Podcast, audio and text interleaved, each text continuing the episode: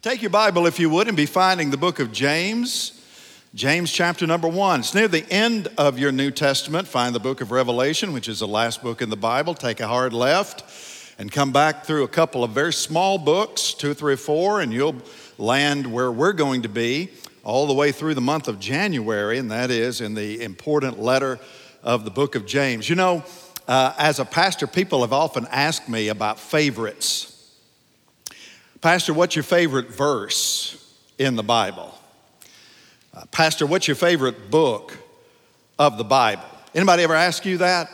In fact, sitting here today, you've probably got a favorite of your own. It's always hard for me to, to uh, answer that question because, truth be told, I've got a number of favorite places that are go to places in the Bible.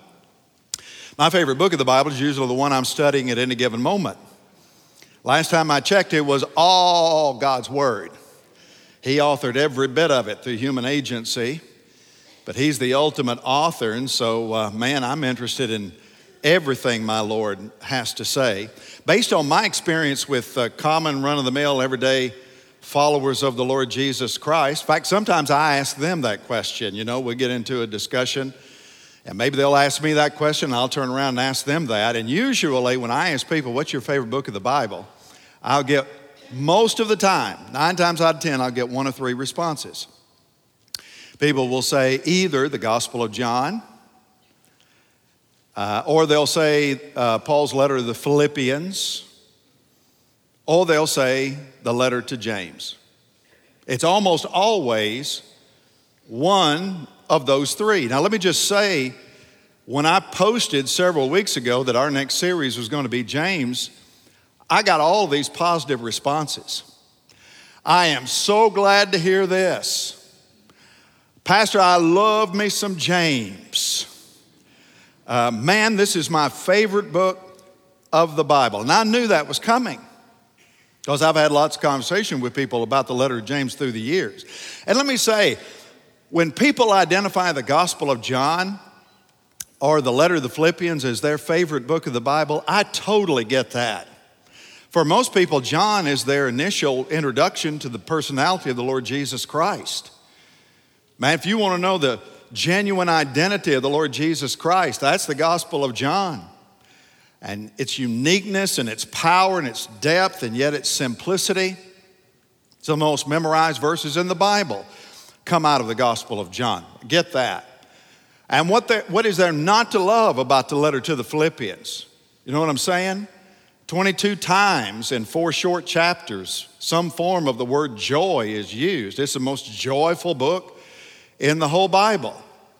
So we get that. But James, to me anyway, when it comes to favorites, is a little more perplexing. And you know why? Because every time I read the little letter of James, I come away with the same conclusion. You know what it is? James is hard. James is hard. And if you don't walk away from it with that conclusion, you need to read it again. And you need to slow down as you read it. Because when I read the letter to James, I find James is all about trials and testing. I find that James majors on the mouth and the sins of speech, almost an entire chapter given to the sins of the tongue. James has some of the most confusing teaching in the New Testament, teaching, uh, to use his language, about being justified by works. When I thought the Bible clearly taught we're justified not by works, but by faith, and yet the language James uses is that we're justified by works. And so that's kind of confusing. I read James and it castigates me because I don't care enough about the poor. Does that make anybody else feel guilty in the house? That we just keep driving right on by the poor that we see every day and don't think a thing about it anymore? I'm convicted of that every time I read James. Or that I don't care enough about the orphan, or that I don't care enough about widows. James is all about being too casual in our decision making, being too casual about how we approach God in worship. James hits me right between the eyes. You know why? Because I don't pray enough.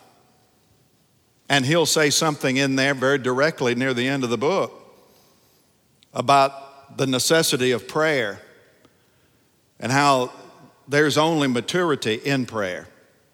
I mean, when you read James, you're, you're confronted by an author who issues more commands than any other author in the New Testament. Did you know that? 59 commands in 108 verses. That's all it's in the book of James. Do, do, do, don't, don't, don't. I didn't think we liked that. I didn't think we liked people who told us what to do all the time. And yet, that's all James does is tell you what to do. And then when he tells you what to do and you realize you're really not doing it all that consistently, does that not convict anybody else in the house this morning? And so it was kind of confusing to me until I was reminded that all throughout the years, my 25 years in the gospel ministry plus, I was reminded of all the myriads of people who have come up to me through the years after a very direct sermon that I preached, who've come up to me and they've said, Oh, Pastor, you really just stepped all over our toes today. And his wife would look up at him and say, Oh, yes, wasn't it wonderful? You know? I've had that happen so many times through the years. And so when you think about it, the popularity of James really does make sense because people may say they don't like to be told what to do, but frankly, people want to be told what to do. I mean, because there's something that's calming and encouraging about knowing that you're doing the right thing in the right way. Isn't that right? There's nothing more frustrating to a worker than not knowing what they're supposed to be doing. I mean, that's the most frustrating thing in the world. And so I think it's especially true spiritually. People want to know what they're doing, they want to be told how to do it and why it's important. And they want to be brought back if they're spiritually growing and strong. They want to be brought back to where they need to be if they've strayed somewhere off the straight and narrow. So God's people are attracted to the letter to James because it is so direct and because it's so practical. James is probably the most practical piece of correspondence that you find anywhere in the New Testament. So, if you're one of those believers here today who sometimes get confused about life and you long for somebody, just shoot straight with me, man. Don't beat around the bush. Just shoot straight with me, be direct with me, tell me what to do. Then you're going to love the book of James. And it will become one of your favorites in all the Bible. Now, today, uh, I just want to spend a few minutes introducing you, uh, introducing you to the letter itself. And then for a number of weeks, we're going to be diving deep into James and we're going to discover some really great truth from what is a very helpful, though very direct letter, being reminded all the while that what? Say it together with me. James is what? James is hard. That's right. But James will be worth it. So join me, if you would, in the first chapter of James, if you're not there already, and let's begin today by asking four very important questions just to get us going. First of all, who wrote the letter? Well, here's the way the letter begins James, a servant of God and of the Lord Jesus Christ, to the 12 tribes in the dispersion, greetings. Now, let's just stop there. That'll be pretty much where we make our jump off point this morning. You say, well, who wrote the letter to James? I think we're safe to saying it was somebody named James. Amen. Because that's like the first word right out of the gate. But the question is, James who? I mean, who is this guy who identifies himself as James here? And that's, you know, engendered a lot of uh, discussion and debate through the years because as you read the pages of the New Testament, you run into four men named James. Uh, the first of them is James, the father of Judas, not Judas the traitor, not Judas Iscariot, but another Judas. Judas was a very common name. Now, that James, James, the father of Judas, is a very obscure figure. He's only mentioned one time in the New Testament and only to distinguish his son from like the other notorious Judas. So I think we're safe to rule him out very quickly. We know absolutely nothing about him other than he had a son named Judas. Second, there's James, the son of Alphaeus. A little bit more significant because James, the son of Alphaeus, was one of two Jameses who were the original 12 disciples of the Lord Jesus Christ. There have been a lot of uh, very important people through the years that tried to make an argument that it was this James, But the fact of the matter is, we know very little about James, the son of Alphaeus. He's only mentioned typically uh, in the longer listings of the 12 disciples of Jesus that you find in the gospel accounts. Other than that, we just don't know that much about him. So he's probably too obscure to have written a letter that was accepted by the church and contains such incredible gravity as the letter to James does. And then, thirdly, there's James, the son of Zebedee. Now, he's a little bit more familiar figure. He's also one of the original 12 disciples of the Lord Jesus Christ. James, the son of Zebedee, he was a fisherman by training, and we, ran, ran, uh, we run across him in the early stages of the gospel accounts when Jesus uh, finds he and his brother John, also a son of Zebedee, fishing, and he calls them to follow him. He tells them, Follow me, and I will make you to become fishers of men. And James and John leave the boat, leave their father sitting in the boat, and they leave their workaday world behind and they go on to follow the Lord Jesus Christ. It's this James, James the son of Zebedee, James the brother of John the apostle, who wrote the Gospel of John and 1st, 2nd, and 3rd John in your New Testaments. It's this James who was one of the three most intimate friends of the Lord Jesus Christ Peter, James, and John, right? It's this James, James the son of Zebedee. So we think, okay, he's got a brother that wrote a huge swath of the New Testament, John, and he was with Jesus, very intimate, probably closer to Jesus than Jesus' own half brothers were. But it's highly unlikely that he's the author of this letter, even though he makes a super great candidate. You say, well, how do you know that he's not? Because he died too early. This letter was probably written after this particular James, James the son of Zebedee, was killed. The Bible tells us that he was killed by the sword, and that would have taken place in the early 40s AD. This letter was probably written in the late 40s AD. And so, James, the son of Zebedee, popular though he was and as close to Jesus as he was, probably was not the uh, author, excuse me, of the letter. And then that leaves us with a fourth James that's mentioned in the New Testament, and that is James, the brother of Jesus Christ. Or better yet, we probably should refer to him more correctly as James, the half brother of Jesus Christ. James, this James, would have been the natural born son of Joseph and Mary. They did have other children, we learn in Scripture. And he wasn't always a believer in the Lord Jesus Christ. In fact, there was times, you know, man is not without honor except in his own hometown, Jesus said, and that was especially true among the uh, earthly family of the Lord Jesus Christ, outside of his father and mother, of course. Um, but those brothers of his typically scoffed at him, probably as a result of jealousy. But later on, we know that this James, James the half brother of the Lord, certainly became a believer after the resurrection. And after he had seen Jesus in his glorified state, sometimes James, the brother of Jesus, is referred to as James the Just, uh, James of Jerusalem, or James the son of Joseph. It's all the same guy. Most of the time, he's referred to simply as the brother of the Lord. And he became a hugely important figure in the church because he became the first, what we would call senior pastor, presiding bishop, chief elder of the very first local church. And that is, of course, the church at Jerusalem, that church that was born in the book of Acts when the Holy Spirit fell there that day at Pentecost. And Peter got up and began to preach there in Jerusalem, and 3,000 souls were saved in a day. I would have loved to have been there, wouldn't you? That would have been, that was one of the greatest days in the history of the church. And I mean, instantly, you got a mega church, 3,000 in the church, plus family members. Bang. And they needed a leader. And that leader became this guy right here, James, the half brother of the Lord. Now, many of you just a few weeks back, earlier this year, when we were studying Galatians, may remember in the first chapter of Galatians, Paul gives his testimony and says, You know what? There came a time I went down to Jerusalem to meet with the pillars of the church. And he had a personal audience for the very first time, Paul did, now as a converted Jew a follower now, not a persecutor, but a follower of the Lord Jesus Christ. He had a personal meeting there in Jerusalem with who? With James. With this James. In fact, Paul would have two meetings with James, this one, and then later on, Acts chapter 15, at what was called the Jerusalem Council, when there was all this controversy about how Gentiles could become Christians. Did they have to be circumcised?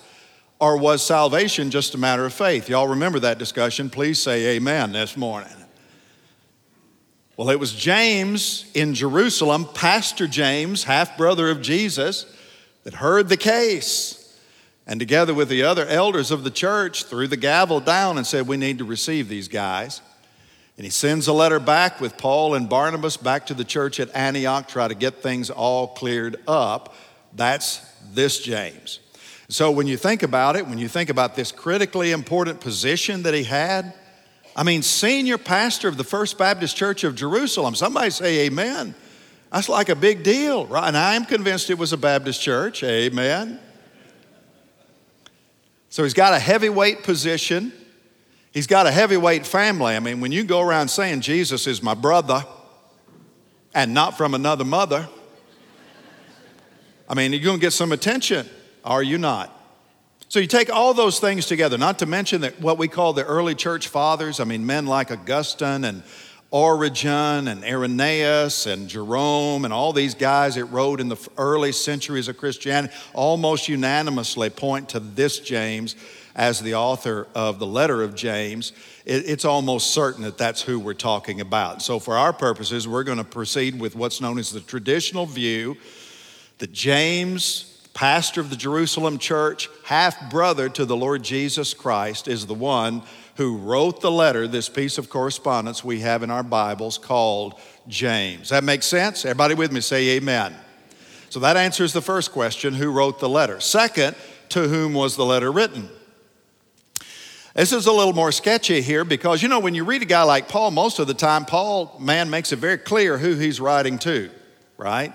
To the Galatians, to the Romans, to the Thessalonian brethren. Uh, sometimes it's to people, Paul to Timothy, Paul to Titus, Paul to Philemon, whatever the case might be. This is a little bit more mysterious here, trying to identify uh, the audience because it's simply addressed to the 12 tribes in the dispersion. Well, what in the world is he talking about? So it's not addressed to a specific church, but that's not unusual because you've got other letters in the New Testament that are addressed to kind of a, uh, an uncertain group of people and not to a specific group. The letter to the Hebrews, for example, is not addressed to any specific group. Uh, the letters of Peter, 1st and 2nd Peter, are not addressed to any specific group. Neither is a letter like 1st John, and so it's not uncommon to have this general type of audience where the letter would be more broadly circulated than, for example, to a particular church in a particular geographic location, and that's the case with James. Uh, what you have to remember is that James was a pastor, of course, of this Jerusalem church, but what happened to that Jerusalem church? The Jerusalem church came under intense persecution uh, surrounding the controversy with respect to Stephen, Acts chapters 7 and 8, or 6 and 7, rather. And so Stephen, man, stirred up the dust, stirred up a hornet's nest. The Sanhedrin got all ticked off. And it was Stephen, who was then martyred by stoning. All of that controversy led the Jewish establishment in the time to take out their frustrations on the church in Jerusalem. So they became victims of intense religious persecution, so much so that they had to do what? Anybody remember? They had to they had to scatter. That's right. They had to disperse. And so these 12 tribes of the dispersion, I mean, James is using obviously very Jewish language here, but he's referring fundamentally to his own church, most of which would have been Christians who were saved out of what kind of background? A Jewish background. Almost all of the Christians in Jerusalem, not all of them, but the great majority were, were Jews. They were ethnic Jews. So, James, who is an ethnic Jew himself, just like Jesus was, he's using very Jewish language here, which we would expect him to use to describe the audience to whom he's writing. Yes, they're my people. Yes, they're the church. Yes, I'm their pastor. But we're all fundamentally ethnic Jews, and they didn't just give up their Jewishness because they were followers of the Lord Jesus Christ. And so they were saved within this Jewish background. And that's another strong support, by the way, for James, the brother of Jesus, pastor of the Jerusalem church, as the author of this letter, because what this letter is, is a direct word of encouragement to James's scattered troubled, persecuted church. His flock has been blown up. They've been blown out of their context. Can you imagine if that were to happen to us? And COVID pretty much did it, right? COVID caused our little congregation here at the corner of Nine Mile and Guidy and our other one over at Spanish Trail to, get, to scatter. Confine, uh, con, and we were in the confines of our own homes. So we had to figure out a way to get the gospel to you when you couldn't get to the gospel. Amen. And that's why you have the letter to James, the same kind of thing. Only theirs was a significant geographic distance because this church was scattered all over the Mediterranean world, places like Phoenicia and Cyprus and, and Antioch. And so James, as a pastor, knows his people are scattered, they're in new places, they're unsettled, they're probably very fearful, and they run the risk of assimilating back into a Greco Roman culture. And so this pastor knows he's got to keep his people spiritually sharp because they're not with him. They can't gather together to hear him preach vocally a word. And so he writes this letter to them in this time of scattering and in this time of trouble. And aren't you thankful that he did that? I mean, aren't you thankful that the Spirit of God not only inspired him to write this letter to his people, but that God also preserved it as this incredibly important piece of authoritative scripture, profitable and useful for all God's people in any and every. I mean, here we are 2,000 years later, unpacking the very letter that that early pastor wrote to keep his people spiritually strong and spiritually focused in an otherwise chaotic situation. And so, that being the case, it's important for us to ask because it is a part of Holy Scripture. And because it is important to us today to move to a third question, namely, what does the letter communicate? Who wrote it? To whom was it written? What does the letter communicate? Well, here's the deal buckle your seatbelts and hang in with me for the rest of the year. Because that's like the whole point of preaching a sermon series, is it not? Man, we're going to go through practically every line of this brief letter so that we can understand exactly what it communicates in great depth. But for today, let's just see if we can arrive at a general summary of the primary themes of the letter. It is a letter. I mean, we call it a letter, but frankly, James really reads more like a sermon. It's kind of like Ecclesiastes, what we just finished in that respect, because Ecclesiastes is this lengthy sermon, and the letter to James really is the same thing. Because we call it a letter, but there's no greeting, you, you ever notice how in Paul's letters he's got all these people that he isolates? Till so and so, Paul says, hey, and greet so and so in the Lord. And what about these two ladies over here that are fighting all the time? Somebody get a hold of them and tell them to cut it out. There's none of that in James. He doesn't mention anybody other than his own name for the most part. So it is a letter, it's a piece of correspondence, but it really is a piece of correspondence that functions as a sermon to his people who again are not with him. No greeting, no prayers, no well wishes that were so common to understand and see in Paul's letters, for example. But if James is more of a sermon, what's his primary topic? I mean, what's the topic of his sermon? What's the key theme of his message? Well, that's not easy to understand. Here's the thing about James James, he's a shotgun preacher. You know, some preachers preach with a rifle. Everything is tight and it moves in a linear fashion toward the ultimate conclusion and everything kind of stays together. And then some some preachers preach with a sawed-off shotgun where it's just all over the place and they jump around and they chase rabbits. Hillcrest used to have a preacher, those of you that have been around for a long time, named Stan Pritchett. He used to chase rabbits all the time. And many of you remember. Let me, let me chase this little rabbit over here down a hole.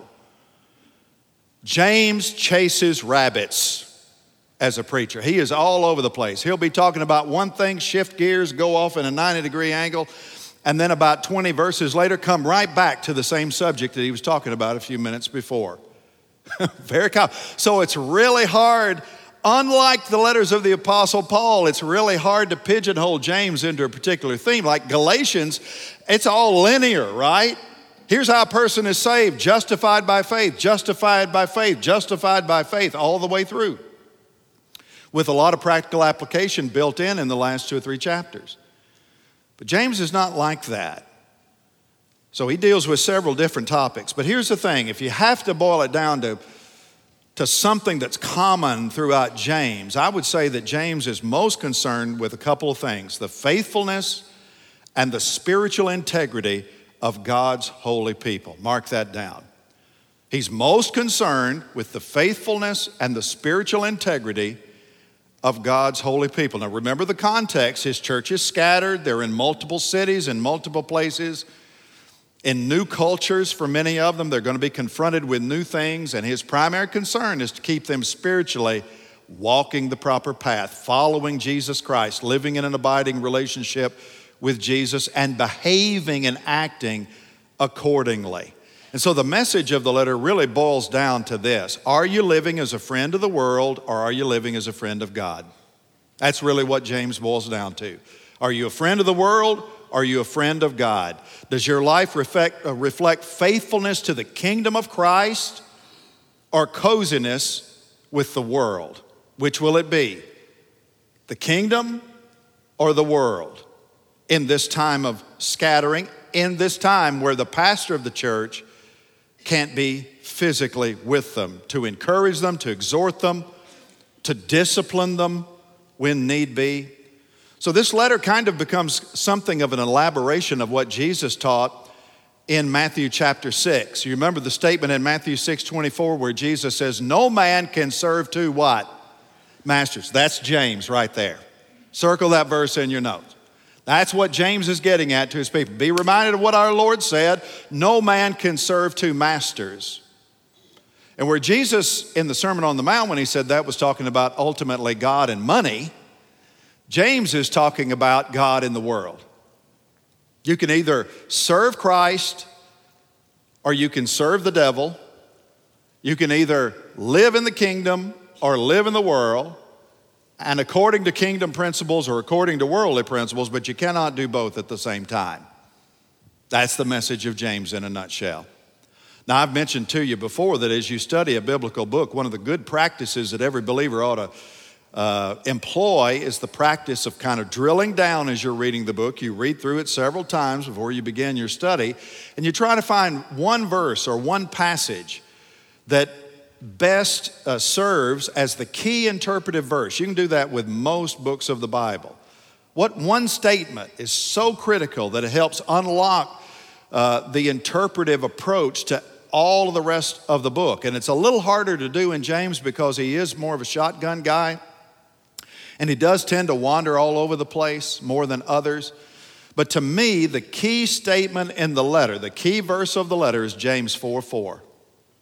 To me, this is the one that you've got to know to properly interpret the rest of the book. James 4 4. You adulterous people, do you not know that friendship with the world is enmity with God? Therefore, whoever wishes to be a friend of the world makes himself an enemy of God. That's the verse you've got to commit because that's the one that helps you make sense of everything else that James says. Let's read that statement out loud together. It should be on the screen or it should be in your notes, either one. Together, you adulterous people, do you not know that friendship with the world is enmity with God? Therefore, whoever wishes to be a friend of the world makes himself an enemy of God. That conclusion right there is basic to everything James communicates in this letter concerning Christian wisdom, Christian ethics, Christian morals, Christian behavior. I mean, he's going to talk about rejecting discrimination within the family of God. That's a kingdom principle. He's going to talk about taming the tongue and speaking words that are edifying to others and glorifying to Christ. That's a kingdom principle, not a worldly principle. He's going to talk about true faith always demonstrating itself in good works. He's going to talk about leaving room for God's will when you make your own plans, never to plan your life independently of the will of God like the world does. That's a kingdom principle. He's going to talk about humble submission before the Lord and learning to live with this very high view of the sovereignty of God. James is going to talk about suffering for the cause of Christ. He's going to talk about that a lot. Enduring trials, something we're going to talk about this time next Sunday. Enduring trials with confidence and even with joy. Well, the world's never going to do that. That's not a worldly principle, that's a kingdom principle. And so, James, what he's doing in this letter is he's kind of through, in a sermonic way, he's offering a, a, a, word of warning to the people of God. Avoid being inconsistent in your walk with Christ. You're living in the world, but you ought not be of the world. How many of you have heard that before? Amen? That's the theme of James. Yeah, we're living in the world, but we're otherworldly people. We're not worldly people, we are kingdom people. And so when it comes to where your ultimate loyalty and where your ultimate allegiance lies, it ought not be with the world, with any world system, with any cultural mores, it ought not be with any worldly king. Your allegiance should be to God and to God alone. And with that as foundational in your life, no other gods before me, you need to live as people of spiritual integrity so that nobody can shoot an arrow at you that sticks. And clearly, the motivation for this focused spiritual integrity and spiritual allegiance to God and to God alone. What's the motivation for that? Well, something that you also see running throughout the five chapters of James, and that is the certainty of the second coming of Christ and the certainty of the judgment of Christ. Y'all believe Jesus is coming again? I do too. James believed it, and he wanted his people to be reminded of it. He never uses the word second coming, but he sure alludes to it. And I tell you one word that he does use more than once, and that is the word judgment. Judgment. And so he's using these end times uh, forms and illusions and images so that his people know listen, you're scattered out there, and no, you don't have your pastor with you, but don't let that tempt you to live like the devil. No, your pastor's not going to catch you doing crazy things, but the Lord never leaves you. And the Lord never forsakes you and the Lord is watching. In fact, James uses a statement. Look at James 5 7. Be patient, therefore, brothers, until the coming of the Lord. And then look what he says in verse 9 Behold, the judge is what? Say it out loud. Standing at the door. You think there's an urgency with that statement? That's James's way of saying you better be careful how you live. In fact, Paul says that. Be very careful how you live, not as fools, but as wise, redeeming the time, for the days are evil. James saying the same thing. Christ is coming, He is judge, He will judge the living and the dead, and Christ, our judge, is standing at the door. He could come at any time, and wherever you may be Phoenicia, uh, Macedonia, Antioch, wherever you may be, James says, even remaining in Jerusalem, never forget Jesus is coming. It is appointed unto man once to die, and after that, what? The judgment. That's right. So James encourages God's people live with integrity, spiritual integrity, and live in light of the soon coming of the Lord Jesus Christ and the soon coming of the certain judgment which accompanies the coming of Christ. And never forget, as we've said many times from this very place, it's when you forget that Jesus is coming back that you start to live like he's not coming back. And so you always want to remember the judge is standing at the door. Everybody with me so far?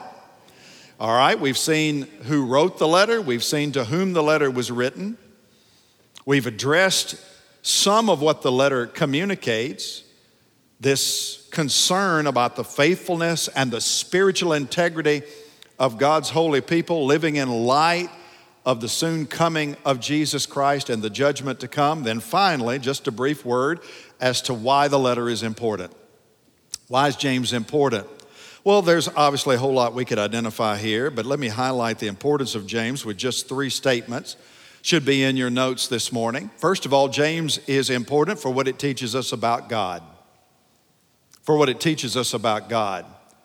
Now, what's ironic here is that, especially given the relation, I mean, the earthly relationship between James and Jesus, because, like, remember, James is the half brother of Jesus that the name of Jesus is only mentioned twice in the letter of James.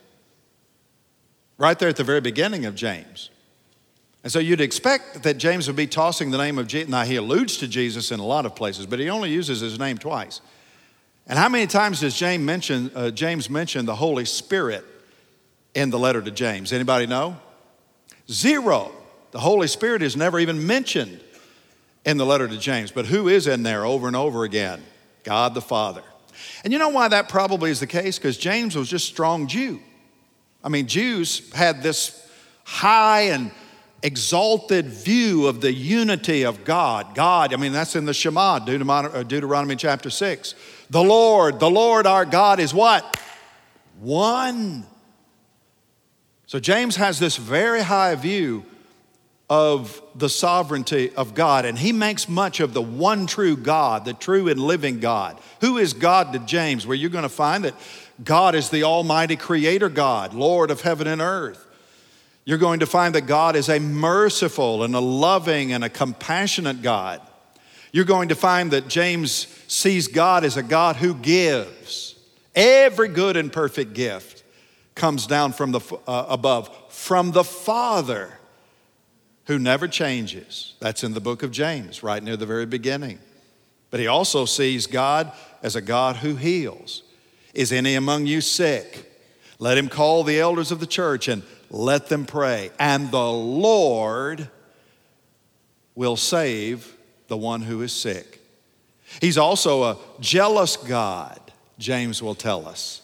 And again, this gets back to this motivation of James to keep people focused in their time of scattering and in their time of persecution, particularly in the Greco Roman world where polytheism, the worship of multiple gods, was rampant. The last thing that he wanted was for them to start inviting idols into their home. And so he's going to remind them that God is the one God, the true and the living God, the only wise God, and that he's a jealous God who suffers no other God before him. But he's also our final judge, as we mentioned just a moment ago. And James is very concerned that the people of God worship the true and living God wholly, acceptably, and righteously. So, James is important for what it teaches us about God. God the Father is all over the book. Second, James is important for what it teaches us about faith. It's a lot about faith, a lot about faith and works uh, in James. In fact, the relationship between faith and works looms very large in the second chapter of James, and to this day, it's the most controversial part of the letter. In fact, James's words in James chapter 2 may be the most controversial statement in the whole New Testament. The whole New Testament. More head scratching has gone on at what James has said.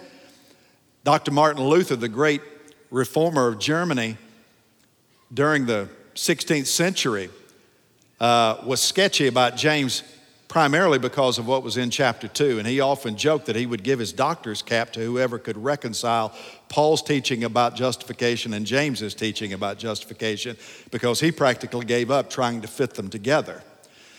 But as I read it and as I read what the rest of the New Testament has to say, my conclusion is that Dr. Martin Luther just got up on the wrong side of the bed because it really is not that hard. James doesn't really say anything differently than what Paul says, he just emphasizes it more dramatically than Paul does.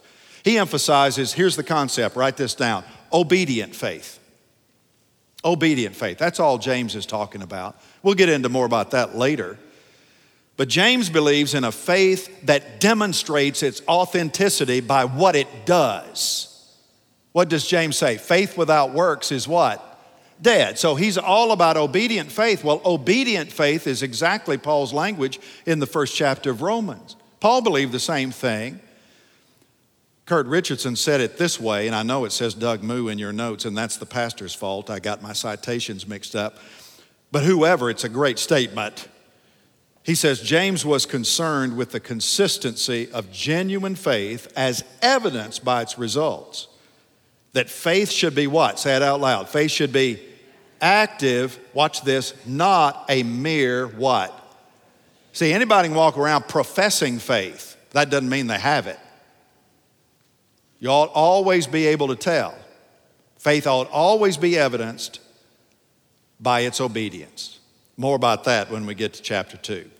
Third, and then uh, most obviously and finally, James is important for what it teaches us about kingdom ethics. Kingdom ethics. I've entitled today's message, Just Tell Me What to Do. Tell me how to live. Tell me how I need to conduct myself in order to look like Christ. Well, that's the book of James. People love it because it's so practical.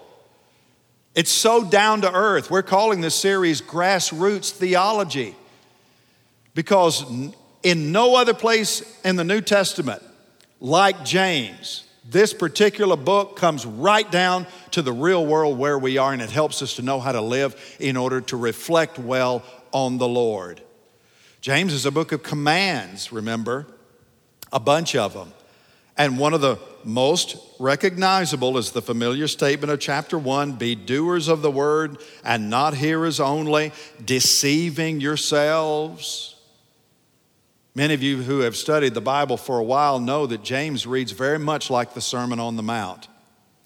I think James was very familiar with the Sermon on the Mount. In fact, when you read James, you ought to read Matthew 5, 6, and 7 which is the Sermon on the Mount, read them concurrently because they read very similarly.